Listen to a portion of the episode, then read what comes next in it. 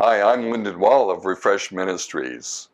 I was recently listening to an accomplished author and was shocked to hear her say that 5% of the work is writing the book, but 95% is marketing.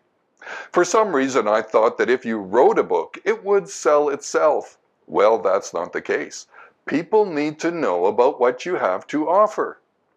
After hearing this concept, my mind went to the story of Elisha and the widow who was going to lose her sons because of debt.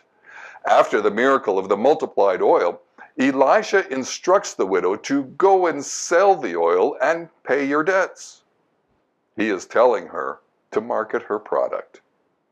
I find many people in ministry have great ideas and teachings that have the oil of the Holy Spirit anointing on them, but their concepts never seem to have a wide impact.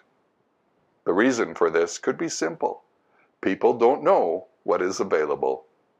Do you have something that others need to hear about? Start marketing. For more soul care, go to refreshministries.org.